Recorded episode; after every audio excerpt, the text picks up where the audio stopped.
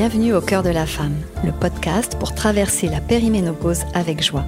Je m'appelle Pascaline, je suis naturopathe et praticienne de shiatsu et ma mission est d'apporter un regard neuf et curieux sur notre nature cyclique afin de redonner aux femmes leur plein potentiel. J'espère que cet épisode vous plaira et je vous invite à le partager autour de vous.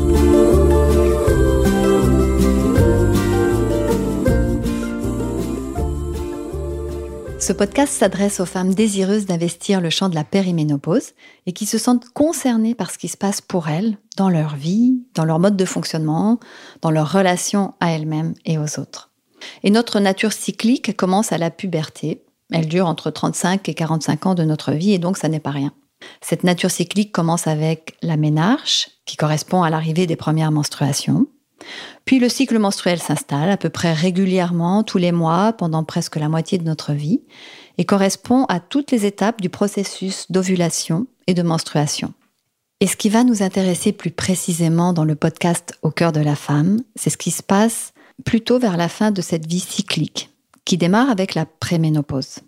Cette période, plus ou moins longue, regroupe tout ce qui se passe avant la ménopause, notamment quand le cycle commence à cafouiller, où il s'allonge, où il se raccourcit, avec des règles plus abondantes ou quasi inexistantes. En fait, tous les cas de figure peuvent se présenter. La ménopause, elle, correspond à l'arrêt définitif des menstruations. Et en général, nous pouvons dire que nous sommes ménopausés lorsque nous n'avons pas eu de cycle pendant un an.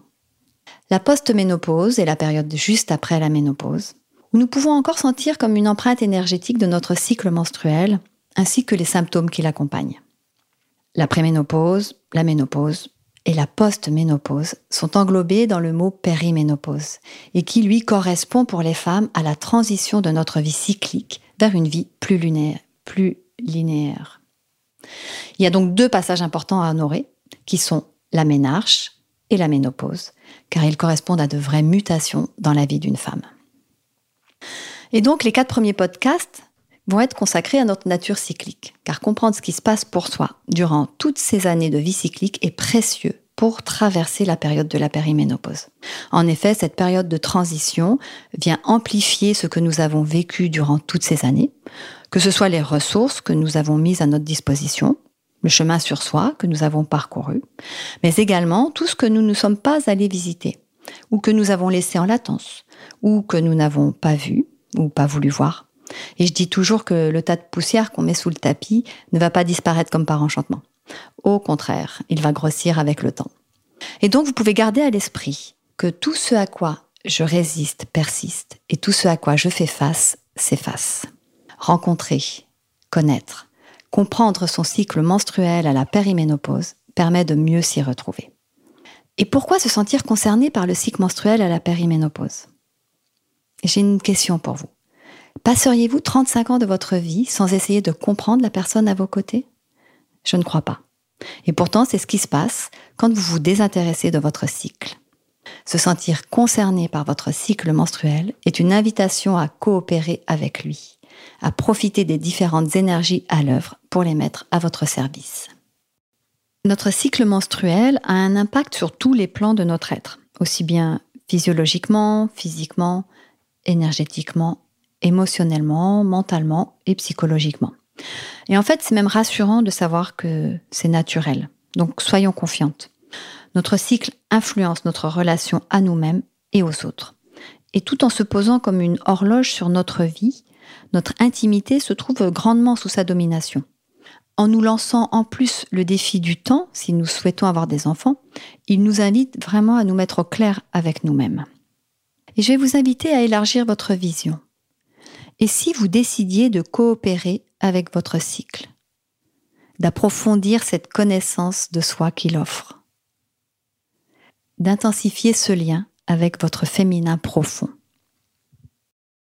S'impliquer et comprendre nos interactions avec notre cycle menstruel et les différentes facettes qu'il révèle nous soutient et nous nourrit.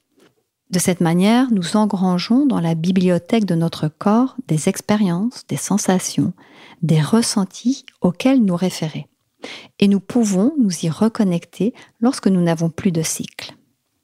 Mettre de la conscience sur notre fonctionnement, explorer le rôle des différentes hormones et nous connecter aux archétypes sont des moyens habiles de révéler notre puissance féminine. Nous nous sentons ainsi plus vivantes, vibrantes, inspirantes et connectées. Et par là même, nous participons à la transformation et à la guérison du féminin autour de nous et dans le monde. Nous nous sentons plus reliés les unes aux autres car nous traversons toutes les mêmes situations. Ce qui diffère en réalité, c'est la perception que nous en avons. À nous maintenant d'approfondir cette connaissance intime de soi, d'éclairer et d'affiner cette perception.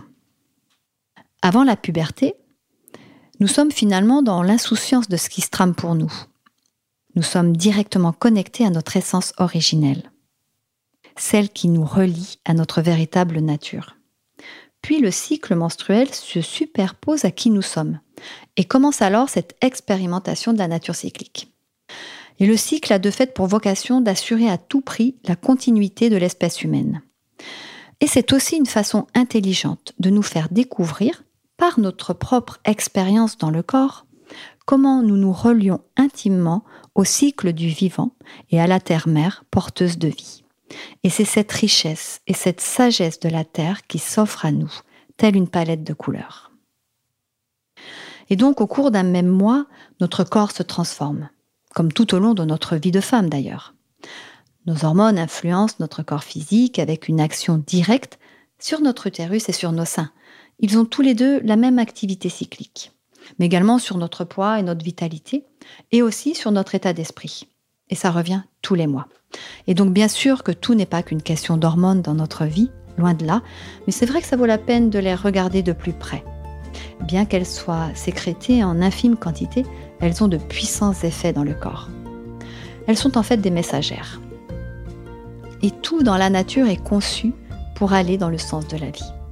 Et il en est de même dans notre corps et nos hormones, en lien avec notre cerveau, nos ovaires et notre utérus, orchestrent cela majestueusement. Et ce qu'il faut retenir de tout ça, c'est qu'il n'y a rien à corriger dans qui vous êtes, ni dans ce que vous ressentez. Les soubresauts de votre humeur, vos coups de pompe ne sont pas des maladies. Respirez quelques instants et posez-vous avec les questions suivantes. Comment appréhendez-vous votre féminin? Comment vos premières menstruations ont-elles été accueillies? Comment vivez-vous votre nature cyclique? Et comment cela s'est-il vécu pour les femmes de votre lignée?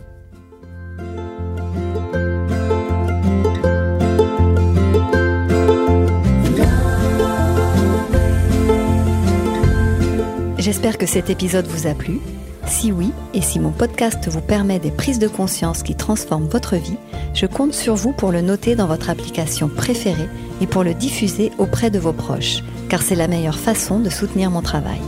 Si vous souhaitez aller plus loin, je vous invite à me retrouver sur mon site internet où vous retrouverez toutes mes activités. Belle continuation et portez-vous bien.